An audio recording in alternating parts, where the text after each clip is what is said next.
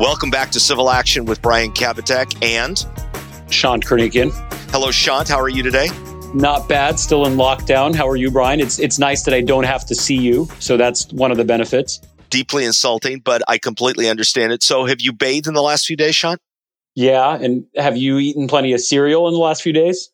Cereal with beer. It's a great combination. So Civil Action, we try to normally in our program uh, educate lawyers and give them about twenty minutes of law school each week, uh, updating you on recent cases that have come down from the California Supreme Court, Ninth Circuit, California Court of Appeal, um, and other interesting cases. We'd mentioned the United States Supreme Court, but that might confuse Sean.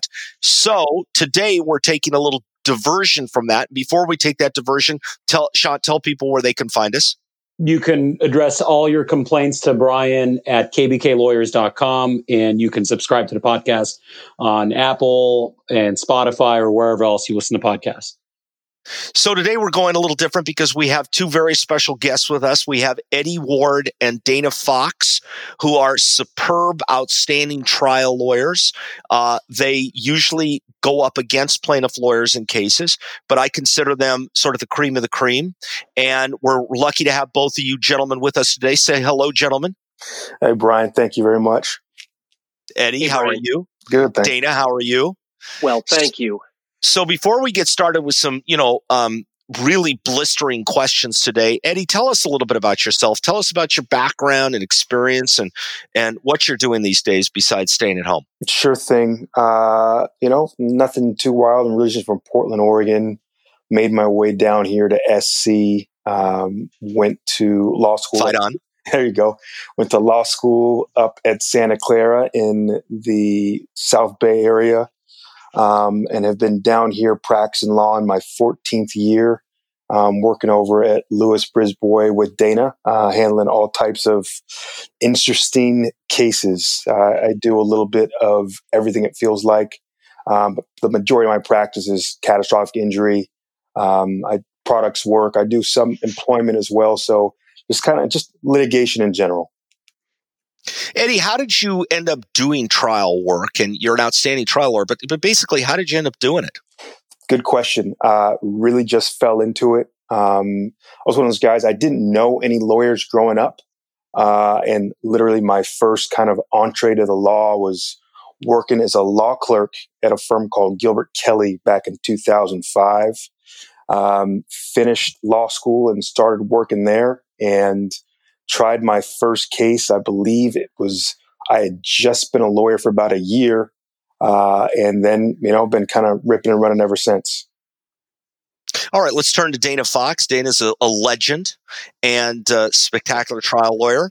Dana, um, let's start with talking about your background and tell us a little bit about yourself. Uh, thanks, Brian. Um, and what Eddie left out is the, he is also the most dapper dressed lawyer in California. And maybe I would nominate him nationally. That's true. Um, I, I, w- I would second that nomination. Mm-hmm. It's true, but it's a low threshold. Let's be honest. Fair it's enough. It's just a shame. So grew up back east, born and raised in Connecticut. Um, I'm a tri-state area kid. All my sports loyalties were once with New York, and they've now migrated with me. I'm a Dodger and Laker fan. Uh, but still bleed New York Giant blue. Uh, came to California with my family in the late seventies, um, and went to McGeorge, graduated, and came down to L A, worked with one fabulous firm, Lynberg and Watkins, for twenty-four years, and then had the good fortune to come over and join Lewis Brisbois in two thousand nine, and been uh, trying cases with uh, Lewis ever since. All right, so you guys have seen um, sort of the opposite of what we see, because in our practice, Sean and I, we deal with um, defense lawyers all the time on cases, and we usually don't see the uh, potentially seamy underbelly of the plaintiff's bar. Um, and you guys, and of course, we you know we always have complaints about defense lawyers on cases, not you gentlemen, of course, but others. And uh, Well, I thought today we could talk a little bit about civility in the practice, and specifically focusing on stories that you guys have about um, plaintiff lawyers and things that have happened that you've seen that have disturbed you, or things that could be done a little bit better. Sean, you want to add anything to that? Without without naming names, unless the name is Brian Kabateck. So have at it, gentlemen. Tell me what you think are some of the things that the plaintiff's bar could do better and some of the things that you've seen that have sort of troubled you or bothered you over years. I would, Dan, I'll, I'll jump in really quickly on this one and let you close it up. Um, I would say just at the outset that probably ninety-nine percent of the plaintiff lawyers I deal with are fantastic. I'm lucky in my practice in as much as a lot of the men and women that I see on the other side of cases, I see regularly. So we have developed um, good working relationships uh, in as much as, you know, look, you've got to represent your client and I have to represent mine, but we're going to do what we have to do to make sure we remain as civil as possible and move our cases along. The one thing I would say that I see on kind of the occasion or with the occasional plaintiff's lawyer is really just not being a man or a woman of their word. Uh, you know, I was taught as a very, very young lawyer, um, you know, your word is really all you have in this business. It's something that we preach to folks at our firm as well. So if you're going to say you're going to do something, do it, be consistent with it, don't back off of it, and don't waffle. But otherwise than that, you know, understanding that we're all ultimately in this together, cases are going to come and go, but we'll be litigating against each other for years and trying to maintain a level of civility and professionalism at all times. Uh, I'll, I'll follow up on something Eddie said, Brian, is we're fortunate. For the most part, we get to work with some of the best of the best plaintiff lawyers, such as your firm and other high quality firms in town. The, it's the high caliber lawyers. And so most of the times we don't get caught up in the petty personal things, the things that can distract from everyone doing the best job for their client that they, they possibly can. I, my, my suggestion is this, and this goes for both sides of the courtroom, is don't be afraid to build relationships with your opposing counsel. Um, we, we all need, we're all trying to do the best we can for our clients. We all have that goal in mind. Don't be afraid to give up something that doesn't matter. Don't fight over everything. Invite your opposing counsel out for beer. I don't mind telling everyone listening to this that on at least two occasions, I picked up the phone or Brian picked up the phone and we called each other on a case we had and said, you know what, let's meet for lunch. And we've grabbed lunch together and it, it didn't, it, it only built the relationship. It built a friendship. Plus we horse traded o- over a sandwich. Um, have some FaceTime. I think Dan Buckley said if, if he could write a rule, the first rule he'd write in L A Superior's, You, you're all required to meet and confer by meeting for coffee. You always have to meet your opposing counsel for coffee just to get to know them. Hard to yell at someone once you've gotten to know somebody a little bit. So build the relationships. And for plaintiff lawyers, build a relationship with the insurance adjuster or the carrier or the claims person. Don't be afraid to get to know them and, and horse trade with them because you may have other cases with them in the future. What, what's what's funny is that's you guys are actually true to your word, because I remember when I was a little bit younger, the first time I ever sat down and, and hung out with defense counsel was with, with Eddie. He actually invited me out for a beer when we were meeting on a case. So did he make you, guys, you pay? I I can't remember, and it doesn't, and it kind of doesn't matter. Uh, but probably not. I probably weaseled my way out of it, or it was probably, you know, we, we cut some kind of a deal, I'm sure. Um, but what about the flip side of that? Aside from what not to do or what to stay away from, uh, what what suggestions do you guys have to plaintiff attorneys trying to move their cases along? Things that'll help, you know, get carriers to play ball. Uh, presumably, people aren't listening to this because of me and Brian. Uh, you know, people want to hear a little bit of insight from the dis- defense bar. I, I would say just really more than anything else. Uh, look, I, I understand. Um, like we are in our office, the plaintiff lawyers on the other side of cases are very busy. Um, but, you know, one thing I would always suggest before you pick up the phone, before you send that email, whatever you're doing, making sure you really know your case. I, I, I, I couldn't tell you how many times I talked to plaintiff's lawyers and they're, you know, making representations about a case that just are factually inaccurate. You know, not not just a, hey, maybe a bit of an overreach, but just dead wrong. So, you know, making sure you have a good working under working understanding of the facts of your case, the applicable law, and being able and ready to have a meaningful conversation will always, you know, one, impress the other side, and two, allow you to move your case forward. I want to build on something that Dana has talked about, and, and you too, Eddie, which is personal contact with people. And, you know, unfortunately or fortunately, Dana and I have been around long enough to know what the world was like before something called the internet and email came along. And my working theory is that um, the practice was a lot more civil before the proliferation of texting and email, because people had to develop relationships with each other. What do you think of that, Dana? I completely ag- agree, Brian. I don't want to sound like a dinosaur, but it, yes, we used to have to use something called a dictaphone, and we dictated it, and then we give the tape to my to the secretary, and a day later she'd bring the letter in. And by then you calmed down, or you cooled down, or it didn't. You realized it really wasn't that important, and you either throw away the letter, or you tone it down. I also think mentors are so important. We have to mentor these lawyers that before you write that email that sounds like you're ready to rip someone's head off, you take a step back.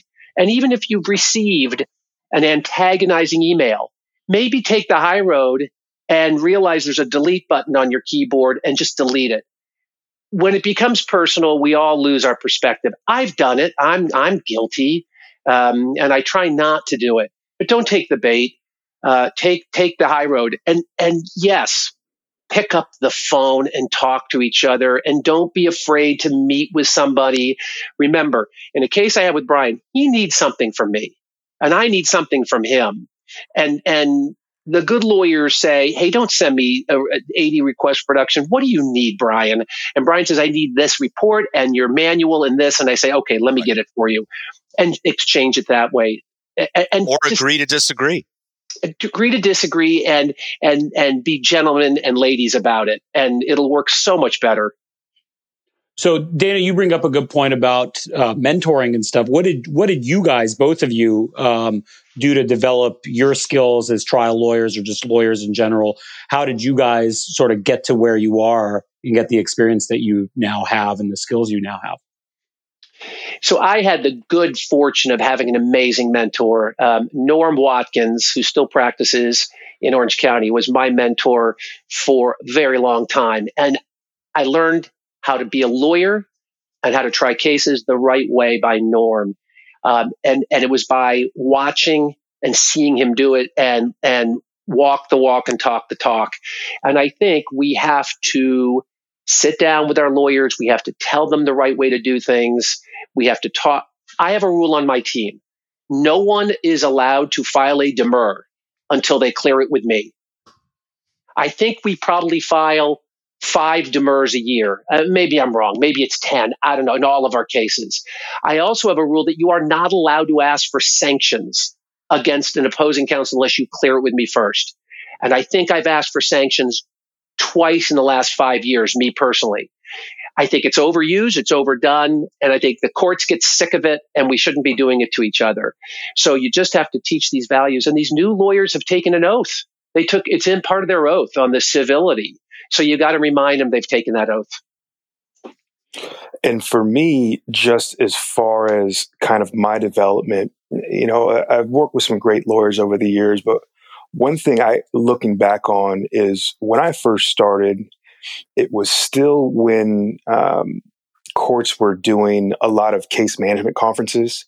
So when I first started as a lawyer, I was going to court in the morning at least four days a week. And during those times, I just tried to listen. So I would hear people argue, you know, if I got out of my appearance early, maybe I would stick my head down the hall and watch some lawyers in trial. I remember seeing Tom Girardi try a case uh, probably about thirteen or fourteen years ago, just for like twenty minutes. And, and taking stuff away from him, I just try to be a sponge. And, you know, obviously, Um, my style is my style. And, you know, I think every lawyer says the same thing. When you're trying to, you know, try a case like somebody else, you're doing yourself a disservice. Um, but at the same time, I just try to learn from everybody that I'm around. So let me change the subject, guys, and let's. We're, we're obviously we're recording this right in the middle of COVID nineteen, coronavirus, lockdown, shutdown, and we are doing it remotely for all of our listeners, for all eight of you. Uh, we want you to know that we're respecting the the stay apart thing.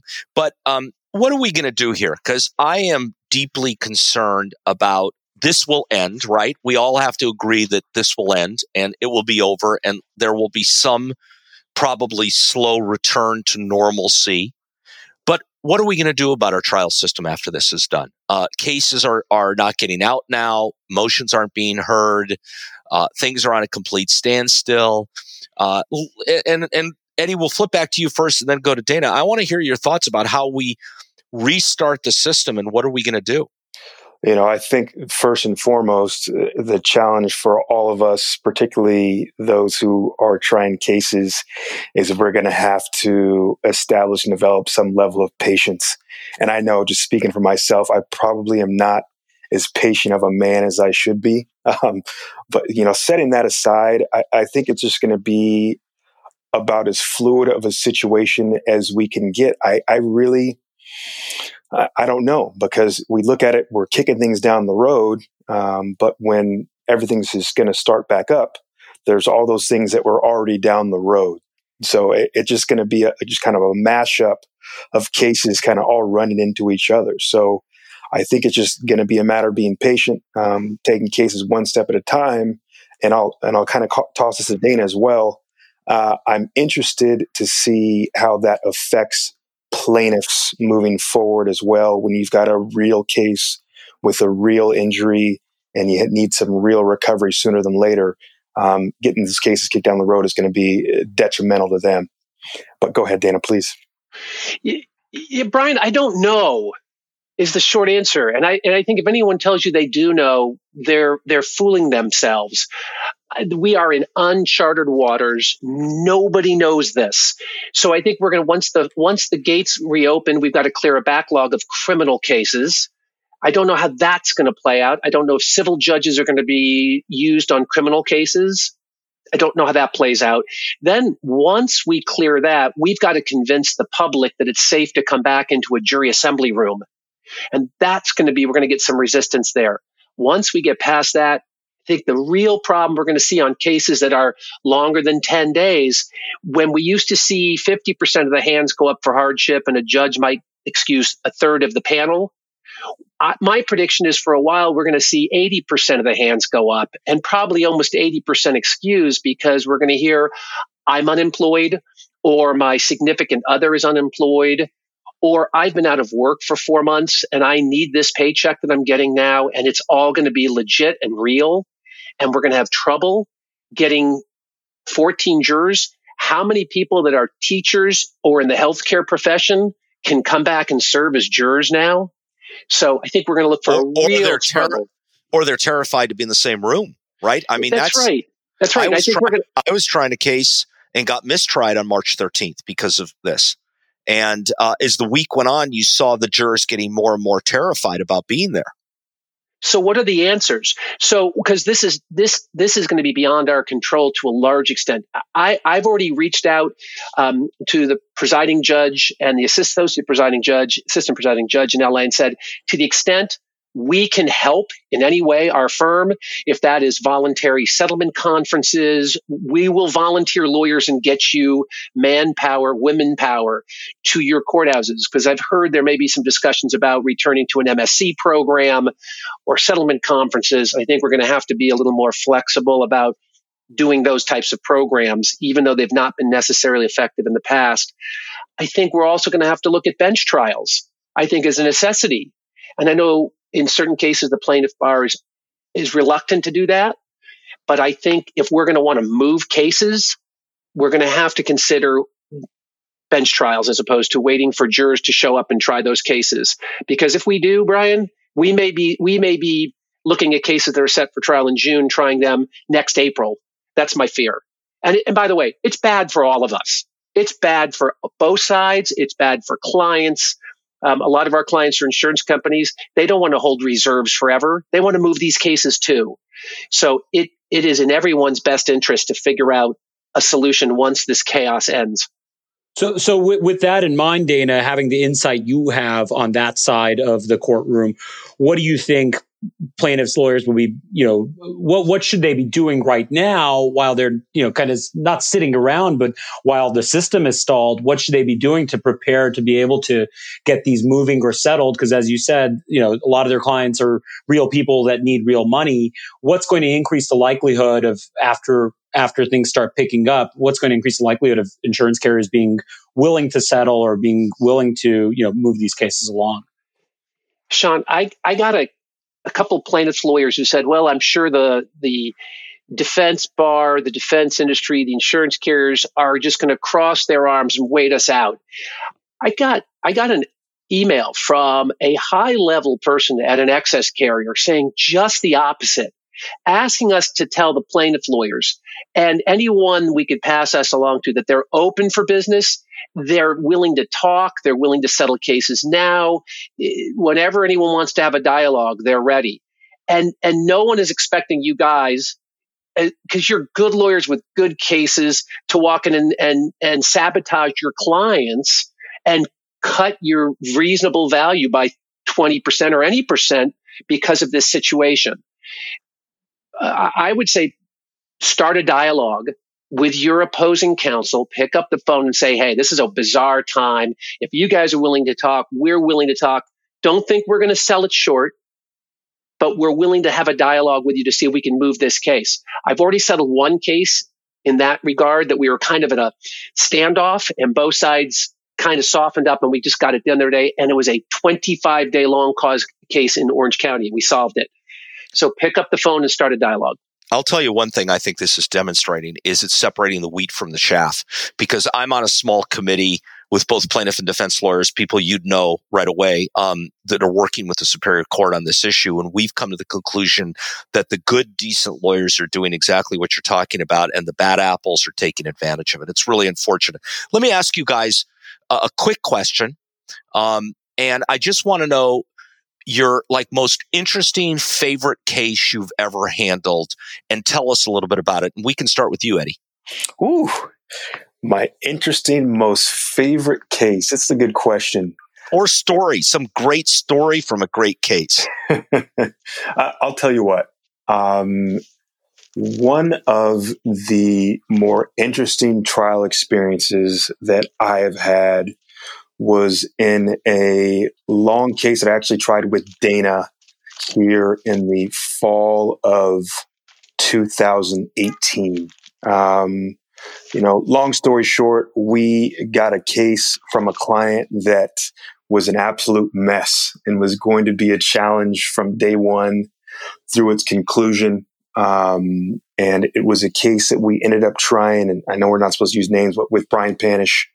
Uh, and it was a fantastic experience for me just from the standpoint of, you know, really being able to try a case with very high level lawyers on all sides and kind of going back to what I was talking about earlier, really trying to be a sponge and really learning and taking away from things that everyone else was doing, um, that I think will serve as a benefit for the rest of my career.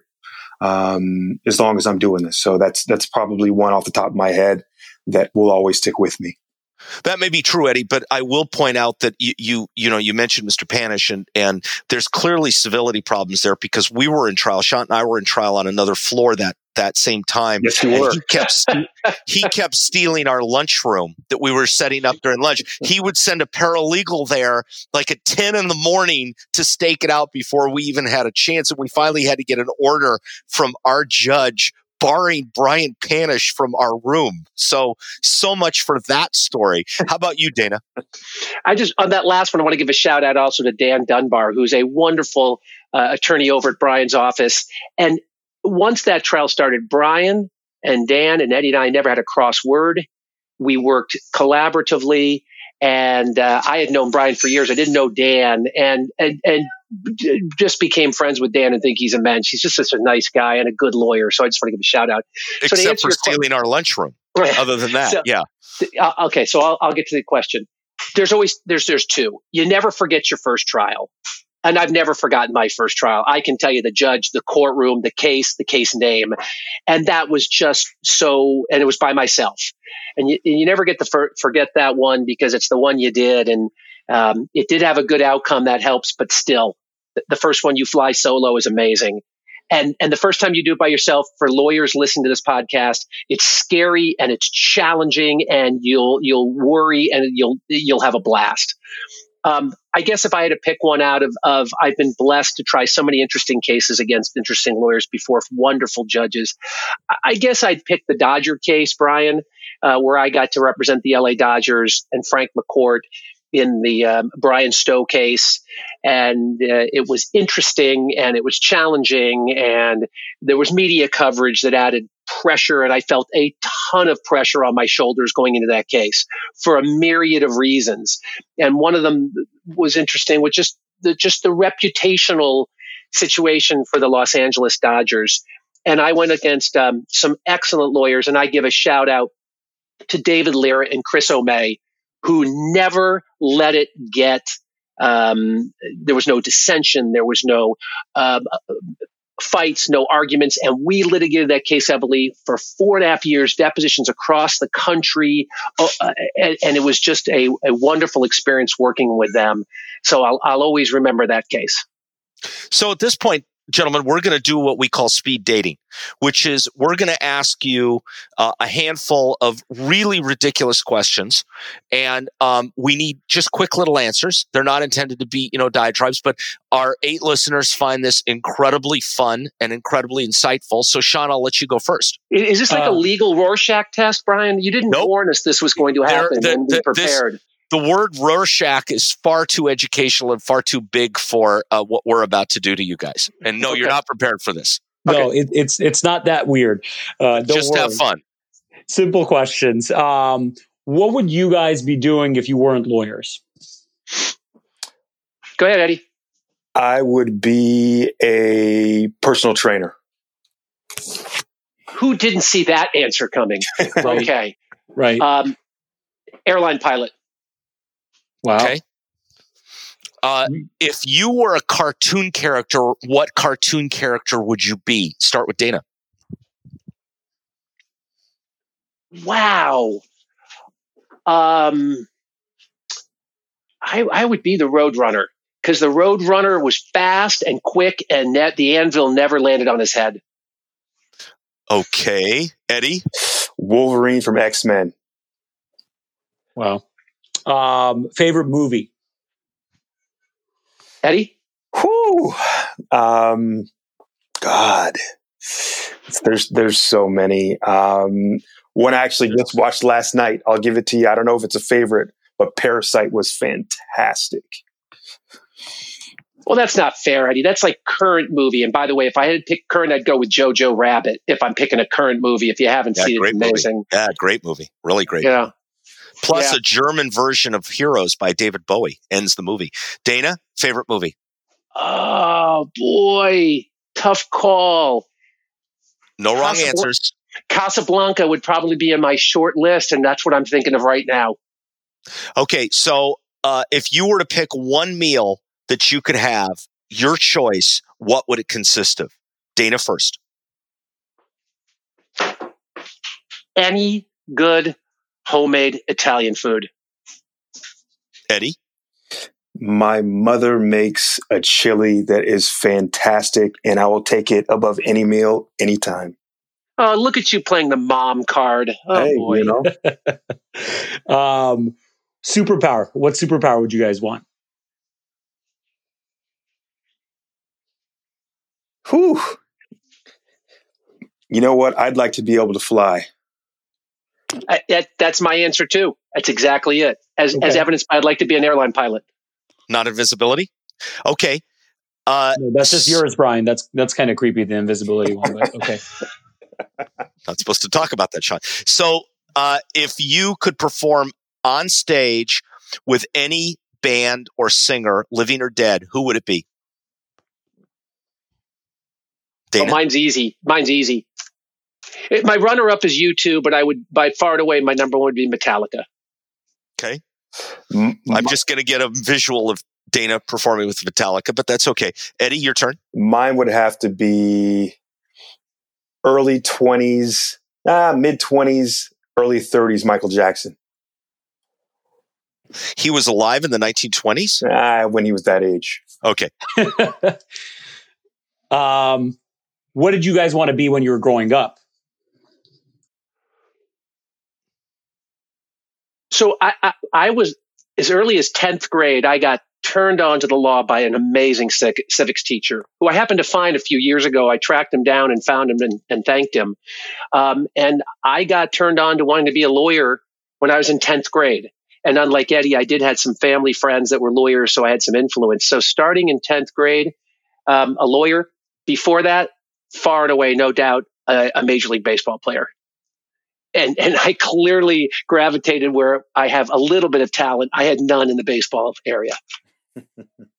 That's okay. Most of those guys couldn't try a case. Eddie? There you go. Actually, it's funny Dana mentioned that. When I was a kid growing up, I wanted to be a baseball player. Good. Uh, all right. My last question, then Sean will get one last question. Where would you like to travel to, assuming that the lockdown is ever ended? Where would you like to travel to that you've never been in the whole world? And be specific. Dana? Eddie, you're up first. Uh, you know what? Um, I have been speaking to my father about going on a safari in Africa. Not sure where, but that's something that I'd like to do here when we can get back moving. I'll tell you about it when we get offline sometime. Yeah. It's a great experience. It, it is a great experience, Eddie. You've got to do it and put it on your bucket list. I, I grew up heavily influenced um, by what I read and watched um, on the Vietnam War. And I've read a lot about it. Um, from the best and the brightest to other books about it. I would love to go study. I'd like to go to Vietnam. I'd like to learn more about the people and the history. So I would do a trip to Southeast Asia, including Vietnam. And don't miss the temples in Siem Reap in Cambodia. Sean, why don't you take us home? Sure. Um, when this lockdown is over, what's the first restaurant that you're going to have a meal at? And if you say try Mana, Eddie, I'll smack you.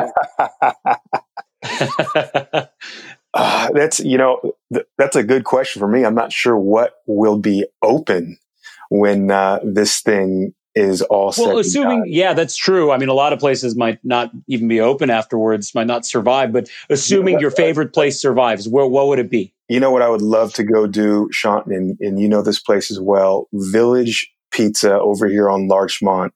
Love to sit down, have some pizza and a beer, and just take it really easy. Dana? Dana? You know, I, I don't know if there's any particular one because I'm, I'm not invested in a particular restaurant, but my my, my daughters uh, love, I have two daughters who are amazing, and my wife and I will go out once a month with our daughters to a nice place for dinner.